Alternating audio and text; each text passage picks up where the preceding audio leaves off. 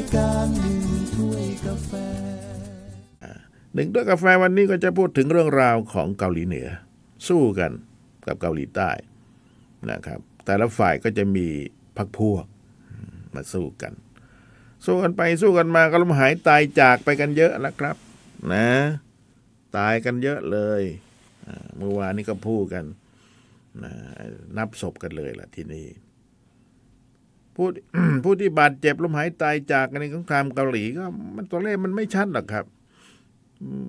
มีจะมานั่งนับกันคนนู้นหนึ่งสองสามสี่คงไม่ไหวเหมือนกันนะตัวเลขมันคาดเคลื่อนก็ต้องคาดเคลื่อนใช่ไหมล่ะ เพราะว่าในสงครามเนี่ย มานับจบไม่ได้หรอกต้องกะประมาณเอา ตัวเลขกลมๆนะครับ ผู้บาดเจ็บล้มหายตายจากฝ่ายเกาหลีเหนือและจีน ซึ่งมีการคาดการณ์และคาดคะเน จากรายงานการสู้รบนะครับ แล้วก็การสอบสวนเฉลยศึก ตลอดจนเอกสารที่ยึดได้ เรื่องการบาดเจ็บล้มหายตายจากของฝ่ายสหประชาชาติ ก็คาดคะเนทางฝ่ายจีนว่าหลังสงครามเนี่ยกองทัพอาสาสมัครประชาชนจีน และเกาหลีเหนือเนี่ยได้อ้างว่าพวกเขาสามารถกำจัดค่าศึกได้1ล้าน9แสนนาย ซึ่งประกอบไปด้วยอเมริกัน 390,000 คน เกาหลีใต้อีก 660,000 คน เป็นล้านแล้วเนี่ย แล้วก็ชาติอื่นๆอีก 29,000 คนจำนวนที่กล่าวว่ากำจัดนั้นคลุมเครือแล้วครับ อย่างที่ผมบอกนั่นแหละจะมานั่งนับศพกันหนึ่งสองสามสี่ก็ไม่ไหวแล้วนะ ใช่ไหมล่ะ ก็กะประมาณประมาณกลมๆเอากันแล้วกัน แหล่งข่าวเดียวกันของฝ่ายคอมมิวนิสต์บอกว่า ในช่วงสงครามกองทัพปลดปล่อยจีน 70%นั้นถูกส่งมาเกาหลีนะครับในนามอาสาสมัครประชาชนจีนนะประมาณส่งมากัน2ล้าน9แสนนาย เยอะเหมือนกัน พร้อมด้วยคนงานอีกประมาณ6แสนคน อาสาสมัครประชาชนจีนเสียชีวิตอีก 148,000 นาย จากการสู้รบนะครับ แล้วก็จำนวน 114,000 นาย เสียชีวิตจากอุบัติเหตุรถคว่ำบ้างอะไรบ้าง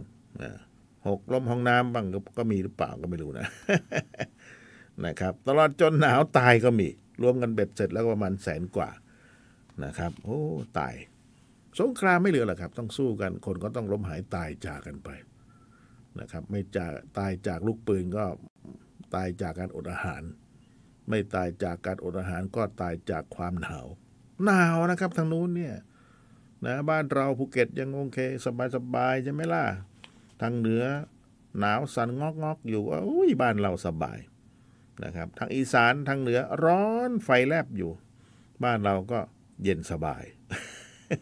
ใกล้ทะเลใช่ไหมล่ะ ทีนี้เอาละเมื่อสิ้นสุดสงคราม ในช่วงนั้นนะลบกันไปลบกันมา นับศพกันแล้วตายไปกี่คนกี่คน สงครามเกาหลีเนี่ย ถือว่าเป็นการสู้กันด้วยอาวุธเป็นครั้งแรก ของสงครามเย็นนะแสดงว่าต้องมีสงครามร้อน สงครามร้อนคือเอาปืนมายิงกันก็เรียกว่าสงคราม ไม่ได้เรียกว่าสงครามร้อนหรอกนะครับ แต่ว่าคำว่าสงครามเย็นก็มีแค่นี้แหละ ก็คือว่าสู้กันไปสู้กันมาด้วยปาก ด่ากันไปด่ากันมา เรียกว่าสงครามเย็นใช่ไหมก็เรียกว่าปัวประกันท่าใครเหนือกว่าคุณคุณเหนือกว่าผม เราส่งมนุษย์อวกาศเป็นคนแรก ฉันส่งคนไปเหยียบดวงจันทร์เป็นคนแรกฉันส่งคนไปอยู่ทางฝั่งมืดของดวงจันทร์อะไรประมาณนี้ นี่แหละทั้งหลายทั้งปวงเรียกว่าข่มกัน สงครามเย็นครับเห็นไหมล่ะทีนี้ก็ก่อให้เกิดความคิดในเรื่องการในเรื่องสงครามจำกัด คือไม่ได้กว้างขวางและสู้รบกันด้วยปืน ซึ่งทั้งสองมหาอำนาจในต้องการทำสงครามกันในประเทศอื่นนะครับ คือประเทศตัวเองไม่สู้กัน ส่งคนไปหรือตัวแทนฆ่ากันไป ใช่ไหมก็บังคับให้ประชาชนในชาตินั้นต้องทนทุกข์ทรมาน จากการทำลายล้างครั้งใหญ่ และความตายที่ทั้งสองชาติใหญ่นั้นเข้าไปเกี่ยวข้อง ชาติมหาอำนาจก็หลีกเลี่ยงที่จะโจมตีฝ่ายหนึ่ง เช่นเดียวกันกับ การหลีกเลี่ยงที่จะใช้อาวุธนิวเคลียร์ตอนนั้นนี่ก็จะใช้กะจะใช้แล้วนะครับกะว่าจะเอาสักลูกไหมประมาณนั้นนะ หลังจากที่ทิ้งที่ฮิโรชิมาอ่าชิมาและนางาซากินายพลแม็กอาเธอร์เนี่ยจะเอาแล้วนะตอนนั้นนะแต่ว่าก็ถูกคัดค้านจากประเทศฝ่ายพันธมิตรละเอาอีกก็ไม่รู้ใคร ทีนี้ถ้าลงอีกสักลูกหนึ่งเนี่ย รัสเซียก็มีแล้วนะตอนนั้นนะใช่ไหมล่ะเขาก็อาจจะยิงกลับมาก็ได้ ใช่ไหมเอาละทีนี้เกาหลี สงครามเกาหลีเนี่ยเป็นการขยายตัวของสงครามเย็น ด้วยซึ่งประเทศในผู้ยุโรปก็กังวลเรื่องนี้มากเหมือนกัน สงครามเกาหลีทำให้กลุ่มพันธมิตรตะวันตกเข้มแข็งขึ้น และก็สามารถแยกคอมมิวนิสต์จีนออกจากกลุ่มโซเวียต เมื่อก่อนโซเวียตกับจีนก็กอดคอกันพอเกิดสงครามเย็นก็แยกจีนออกไปอีกฝากหนึ่งละทีนี้ สงครามเกาหลี ก็สร้างความเสียหายอย่างหนักนะครับ ต่อประเทศเกาหลีเหนือและประเทศเกาหลีใต้ เพราะว่าถือว่าเป็นสนามรบ ไม่รู้เป็นยังไงเหมือนกันนะเกาหลีเนี่ยใครจะต่อยกันหรือใครจะทะเลาะกันในบ้าน ผัวเมียทะเลาะกันในบ้านเขาไม่ทะเลาะกันในบ้านครับเขามาทะเลาะกันที่เกาหลีครับ เวลามาตกต่อยกันชกต่อยกันก็มาชกที่เกาหลี ก็เหมือนกันผัวเมียทะเลาะกันที่บ้านเองไม่ทะเลาะครับ เดี๋ยวกลัวถ้วยชามนำมากรกระจกกระจายมาทะเลาะหน้าบ้านเราประมาณนี้ครับ เราก็เสร็จสิครับ เกาหลีก็เยี่ยงนั้นแหละครับ แน่นอนที่สุดเมื่อเกิดสงครามที่เกาหลี เศรษฐกิจของเกาหลีก็ซบเซาแหละครับ ทั้งคู่เลย ประมาณสิบปีครับหลังสงครามนะแต่ต่อมาก็สามารถพัฒนาขึ้นทันสมัย นะเกาหลีเองก็มาดูงานประเทศไทยนะเมื่อก่อนผมจำความได้เนี่ยมาดูงาน มาขอดูงานมาดูว่าเราปลูกพืชยังไง เรามาทำการเกษตรยังไง อ่า อย่างนี้แหละ มาดูปลูกข้าวยังไงทำยังไงนะมาดูแต่ในที่สุดจนนี้ทันสมัยไปแล้ว เกาหลีใต้ เกาหลีเหนือก็ยังธรรมดาอยู่ เพราะเขาปกครองในระบอบคอมมิวนิสต์เกาหลีใต้นี่เป็นประเทศอุตสาหกรรมแล้วทีนี้ในการเปรียบเทียบกัน เศรษฐกิจทางเกาหลีเหนือก็ฟื้นตัวอย่างรวดเร็ว หลังสงครามนะครับ และจนกระทั่งประมาณปี 1975 หลังสงครามเกาหลี เศรษฐกิจเกาหลีเหนือก็เจริญล้ำหน้าเกาหลีใต้แปลกนะตอนนั้นเสร็จใหม่ๆคือจริง ๆ แล้วเกาหลีเหนือเขาเข้มแข็งกว่านะทรัพยากรธรรมชาติ พวกแร่เหล็กแร่ทองคำต่าง ๆ มีเยอะนะ ทางตอนเหนือของเกาหลีเนี่ย ประเทศเกาหลีเหนือเนี่ยแต่ทางทางใต้ไม่ค่อยมีทรัพยากรอะไรนะดังนั้นเกาหลีเหนือจึงเจริญก่อนในชุกแรกๆนะครับ แต่ยุคหลังๆต่อมา เศรษฐกิจของเกาหลีก็เริ่มที่จะถดถอยลงนะครับ ถดถอยลง ถดถอยลง ที่ถดถอยเนี่ยจะว่าก็ไม่ได้ แต่ว่าเขาก็เป็นประเทศเอกราชใช่ไหมการปกครองเขาเป็นคอมมิวนิสต์รูปแบบเขา เขาไม่ได้เอาทุนนิยมมาวัด ไม่ได้เอา GDP มาวัดแบบบ้านเรา บ้านเราเอา GDP มาวัดโอ้ยปีหน้า เท่าไหร่ดี ส่งออกติดลบอะคือขายไม่ได้อยู่ไงทีนี้ แต่เกาหลีเหนือเขายืนด้วยลำแข้งตัวเองนะครับ ทุกวันนี้ไปดูได้เลย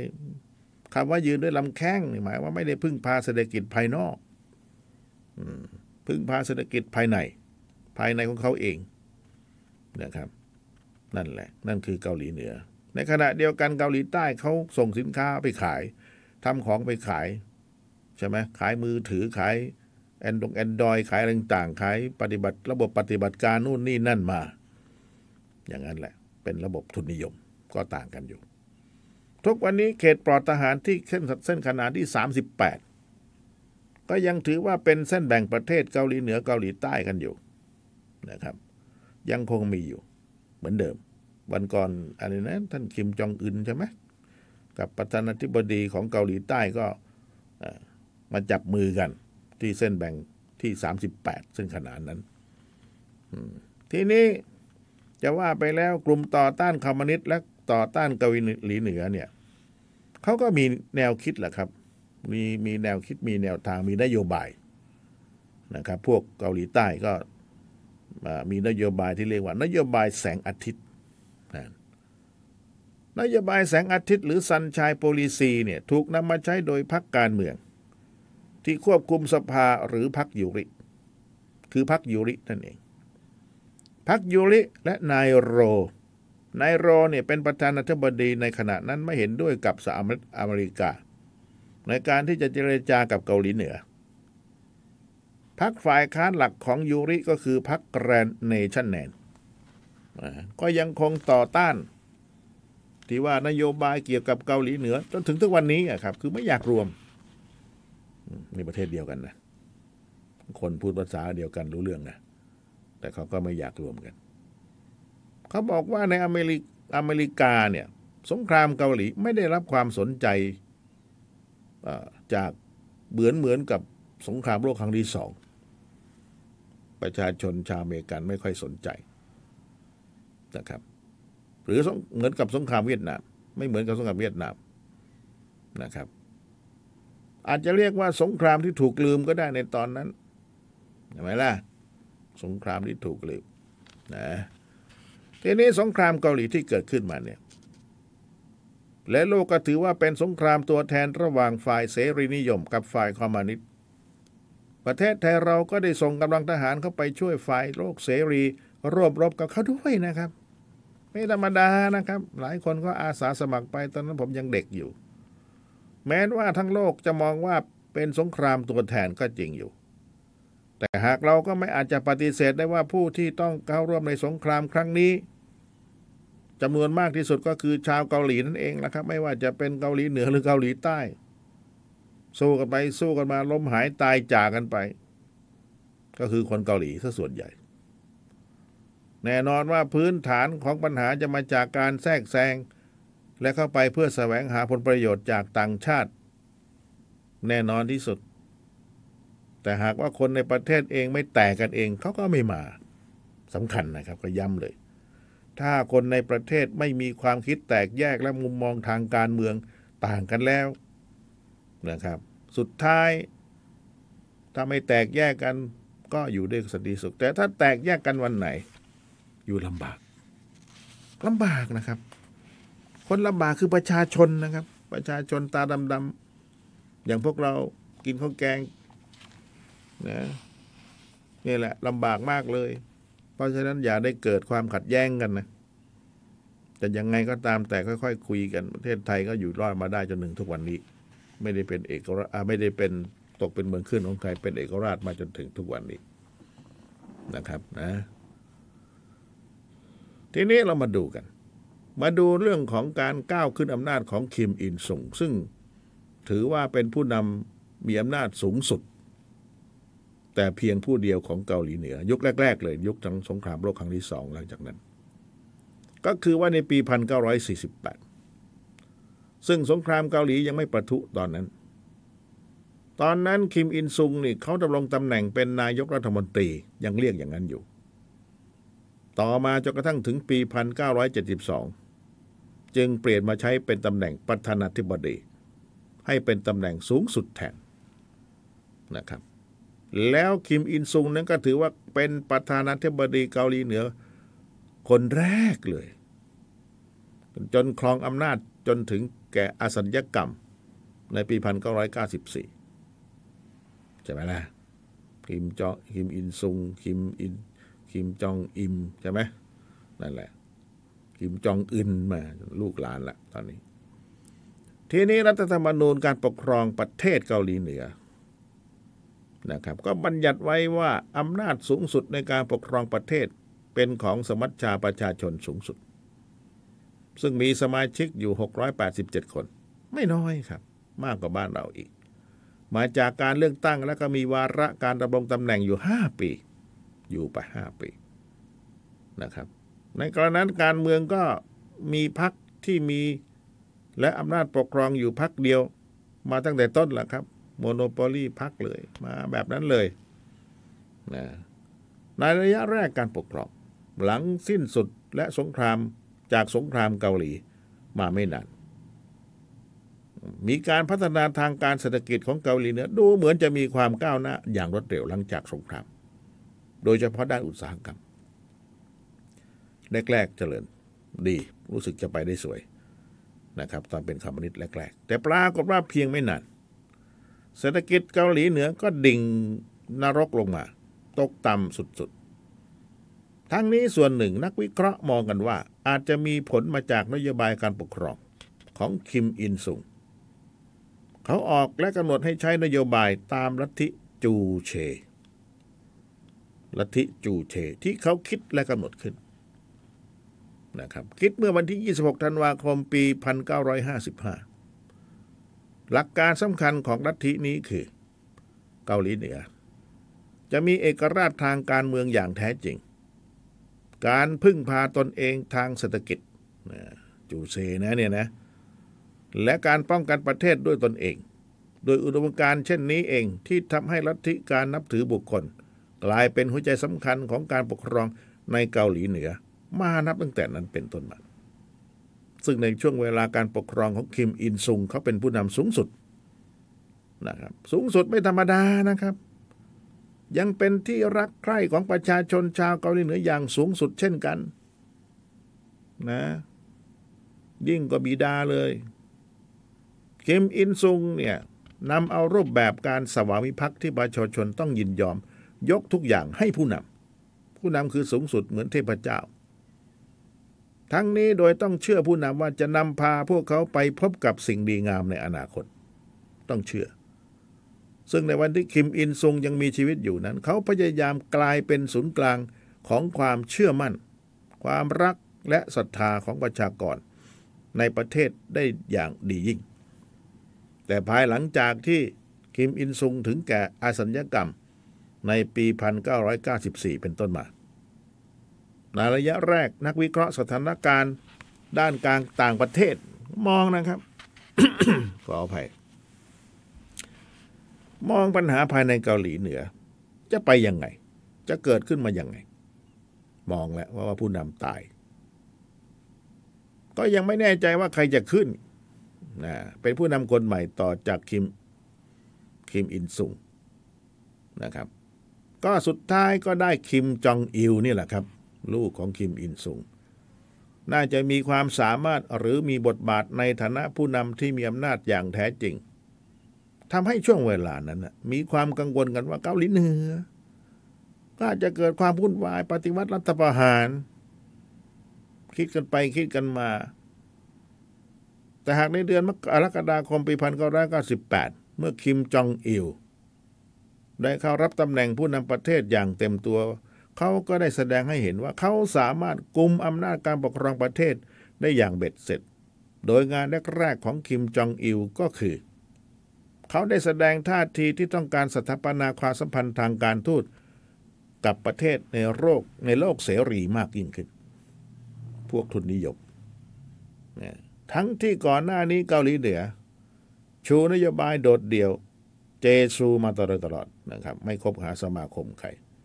แล้วคาดกันว่าที่เป็นเช่นนั้นเพราะเขาต้องการที่จะได้รับเงินตราต่างประเทศ เพื่อนำมาปรับปรุงและฟื้นฟูสภาพเศรษฐกิจของประเทศที่กำลังย่ำแย่อยู่ในตอนนั้น ผมเข้าใจเลย เพราะว่าพ่อเขาเนี่ยก็เกิดสงครามใหม่ๆใช่ไหมก็ต้องใช้นโยบายเจซูเพราะอะไร เพราะต้องพึ่งพาตนเอง ตอนนั้นน่ะถ้าเราพึ่งพาจากข้างนอกก็ต้องไปซื้อเข้ามาใช่ไหมล่ะ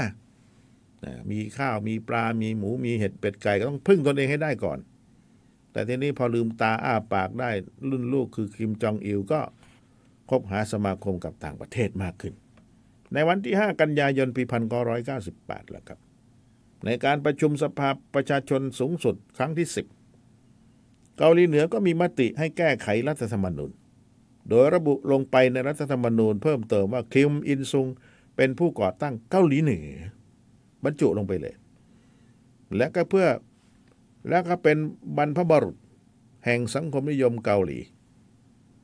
ดังนั้นจึงยกย่องให้เป็นประธานาธิบดีตลอดกาลเป็นตลอดการเป็นไปเลย แม้ว่าจะตายไปแล้วก็ตามนะครับ นอกจากนั้นก็ได้ยกเลิกระบอบประธานาธิบดี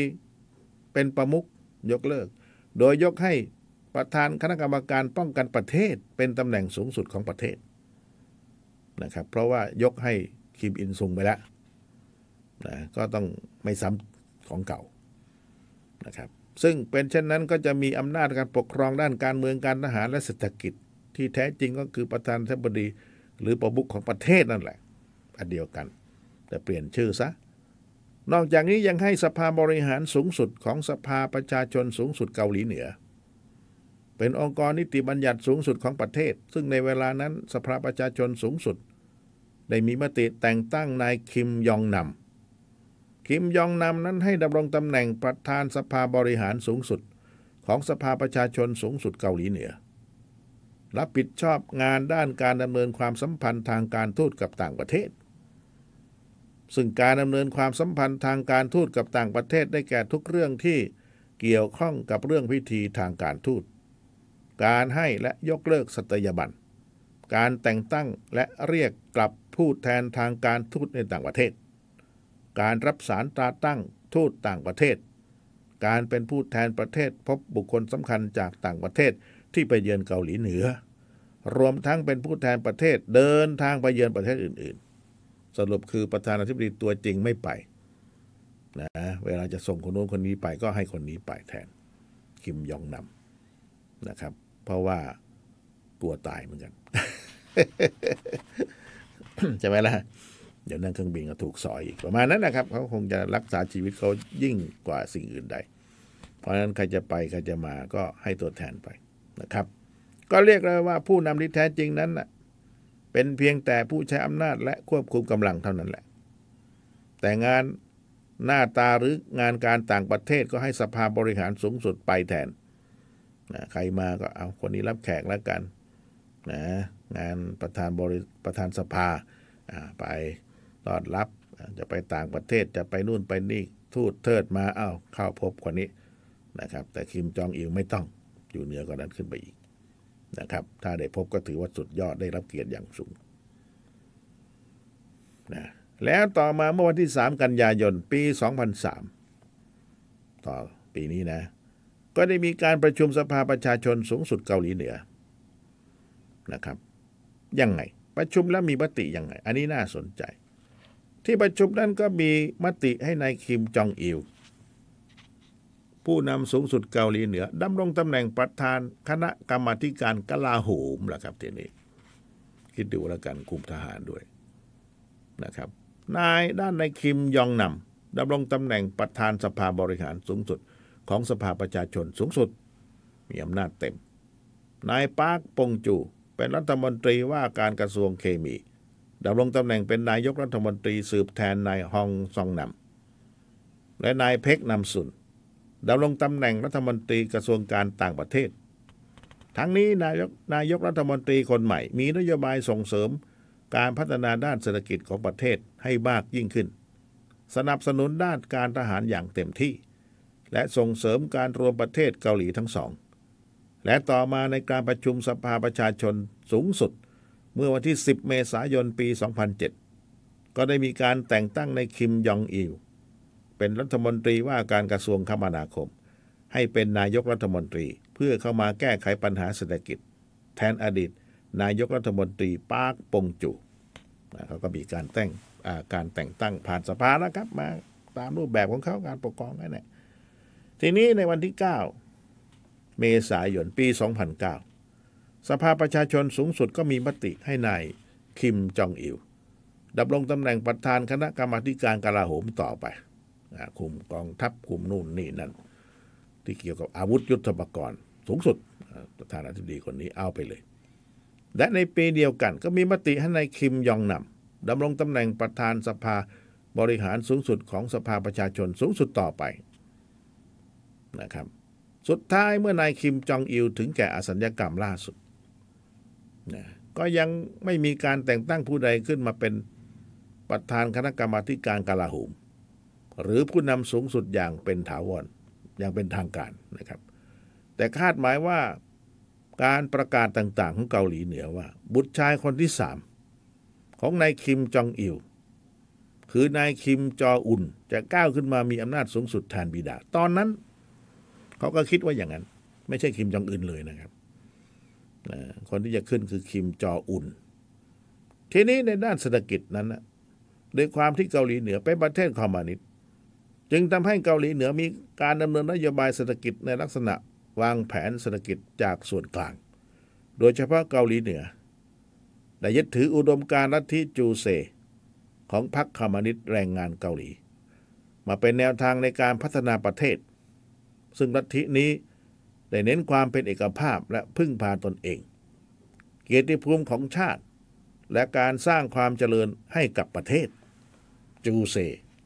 พึ่งตนเอง เดินด้วยลำแข้งตนเองสำคัญนะครับ ไม่ต้องไปพึ่งพาใคร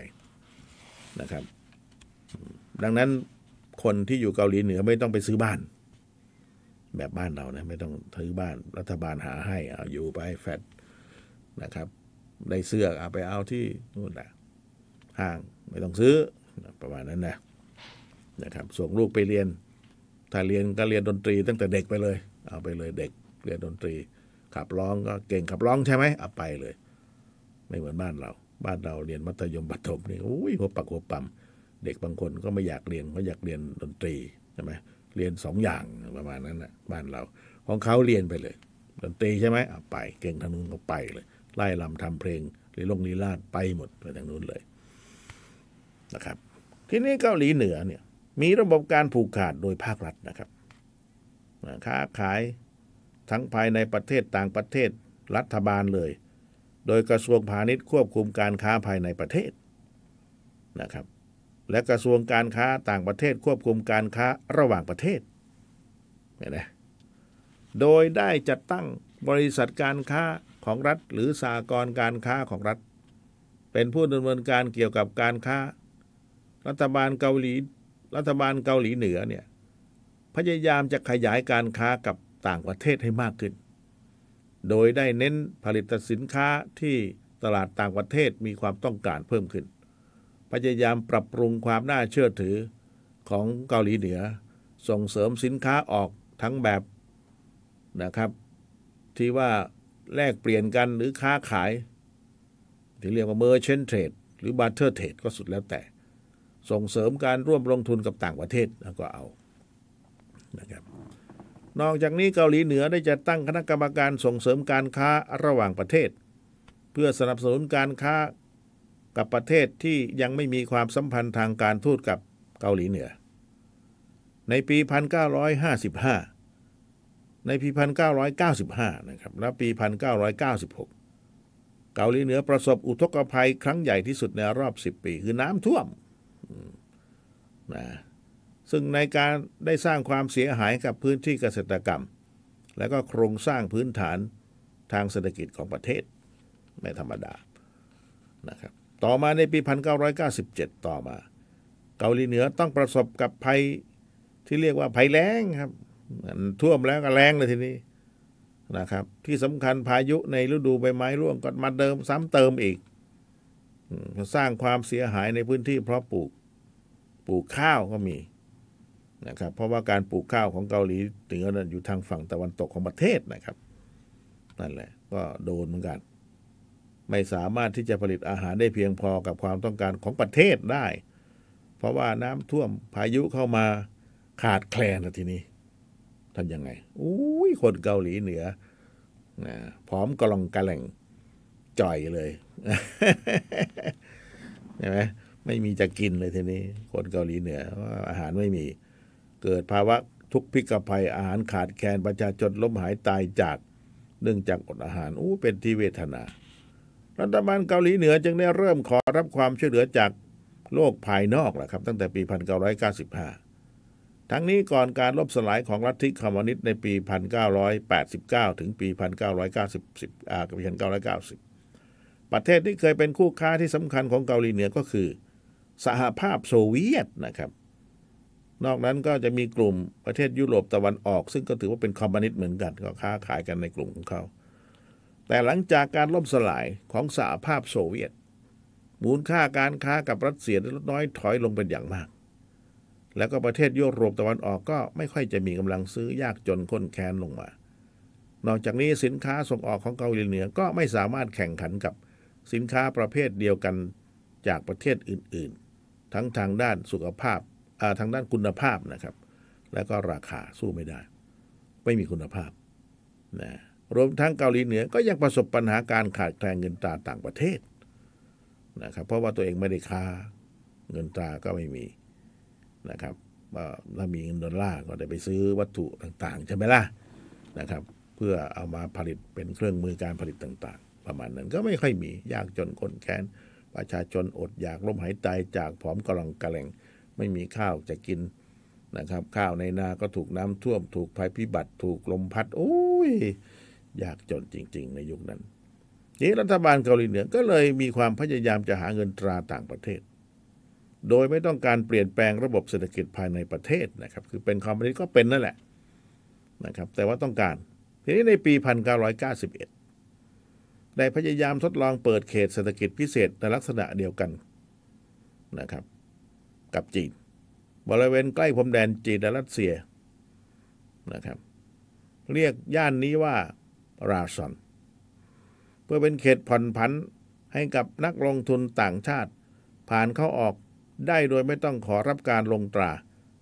นะครับ ไม่ต้องสแตมมาเอามาเลยเข้ามาค้าขายกันเปิดเลยอะใครจะขาค้าขายยังไงก็มา จีนมารัสเซียมามันจะได้เคลื่อนไหว มีการลดภาษีศุลกากรมีสิ่งจูงใจอื่น ๆ เพื่อดึงดูดให้นักลงทุนต่างชาติเนี่ยเข้ามาลงทุนในเขตนั้น ที่เป็นพรมแดน เขตเศรษฐกิจพิเศษก็ได้รับความสนใจน้อยครับนะครับเขาบอกว่าตอนนี้ก็มีแหละครับ มีนักลงทุนจากไทยไปเหมือนกันและจีนเข้าไปลงทุนอยู่เหมือนกันแหละ ตอนนั้นนะเนื่องจากค่าจ้างแรงงานที่สูง สูงมาก การแทรกแซงจากเจ้าหน้าที่ของรัฐบาลเกาหลีเหนือ ในการดำเนินงานนอกจากนั้นก็นักลงทุนต่างชาติก็ยังไม่ค่อยแน่ใจในสถานการณ์ทางการเมืองภายในเกาหลีเหนือ ตลอดจนปัญหาเรื่องนโยบายคุ้มครองการลงทุน รวมทั้งความไม่พร้อมในด้านโครงสร้างพื้นฐานต่างๆนะครับ เช่นสนามบินท่าเรือนะครับ ไฟฟ้าน้ำประปาต้องมีใช่ไหมล่ะ เรียกว่า อินฟาสตรักเจอร์เรียกว่าโครงสร้างพื้นฐาน ในปี 1998 ได้เปิดให้บริษัทฮุนไดของเกาหลีใต้ เข้าไปลงทุนโดยการนำนักท่องเที่ยวเข้าชมบริเวณเทือกเขาคำปังคำแกงขออภัยคำแกงนะครับ โดยบริษัทฮุนไดนี่แหละครับ ต้องจ่ายค่าสัมปทานให้กับรัฐบาลเกาหลีเหนือเดือนละ 12 ล้านเหรียญอเมริกา แต่ปรากฏว่าจำนวนนักท่องเที่ยวจากเกาหลีใต้น้อยครับใครจะไปใช่ไหมล่ะ เดี๋ยวก็โดนสอยเอา คือไปประมาณเดือนละ4,000คนต่อเดือน ก็ทำให้บริษัทฮุนไดขาดทุนย่อยยับล่ะครับทีนี้ จนเมื่อเดือนมกราคมปี 2002 รัฐบาลเกาหลีใต้ก็ประกาศให้ความช่วยเหลือทางการเงิน กับฮุนไดเพราะเห็นว่าโครงการที่ส่งเสริมนโยบายปรองดองระหว่างเกาหลีเหนือและเกาหลีใต้นั่นนะ น่าจะไปไม่รอด เพราะว่าทางเกาหลีเหนือก็ลำบาก เราก็จะเอาคนไปเที่ยวจะได้เงินให้เขาใช่ไหมประมาณนั้น ทีนี้เมื่อวันที่ 11 กรกฎาคมปี 2008 ก็ได้เกิดเหตุยิงนักท่องเที่ยวชาวเกาหลีใต้ ที่ได้เดินล้ำเข้าไปในเขตทหารใต้ครับทีนี้เป็นเรื่องเลยทีนี้นะนี่ไปเที่ยวกันนะปรปรากฏว่าทหารถูกทหารยิงตายเสีย ก็ทำให้รัฐบาลเกาหลีใต้ระงับการท่องเที่ยวในเขตที่ว่า จนถึงวันนี้ โดยขอให้รัฐบาลเกาหลีเหนือดำเนินการสอบสวน และให้ความมั่นใจด้านความปลอดภัยสำหรับนักท่องเที่ยวในอนาคตด้วย จะไปช่วยเขานั่นแหละ สรุปแล้วแต่ก็ถูกยิงตาย ก็ไม่ต้องไปแล้วถ้าอย่างนั้น ทีนี้ในเดือนกันยายนปี 2002 เกาหลีเหนือได้ประกาศให้เมืองชินอุยจูซึ่งเป็นเมืองใหญ่ติดชายแดนจีนตรงกันข้ามกับเมืองซานตงของมณฑลเหนียวหนิง มีแม่น้ำยาลู เป็นเส้นกั้นพรมแดนนะครับ เปิดให้เป็นเขตเศรษฐกิจเศรษฐกิจพิเศษขึ้นตรงต่อรัฐบาลกลางเนี่ยสำคัญเลยนะครับเขาก็พยายามช่วยกันอยู่นะรายการหนึ่งถ้วยกาแฟ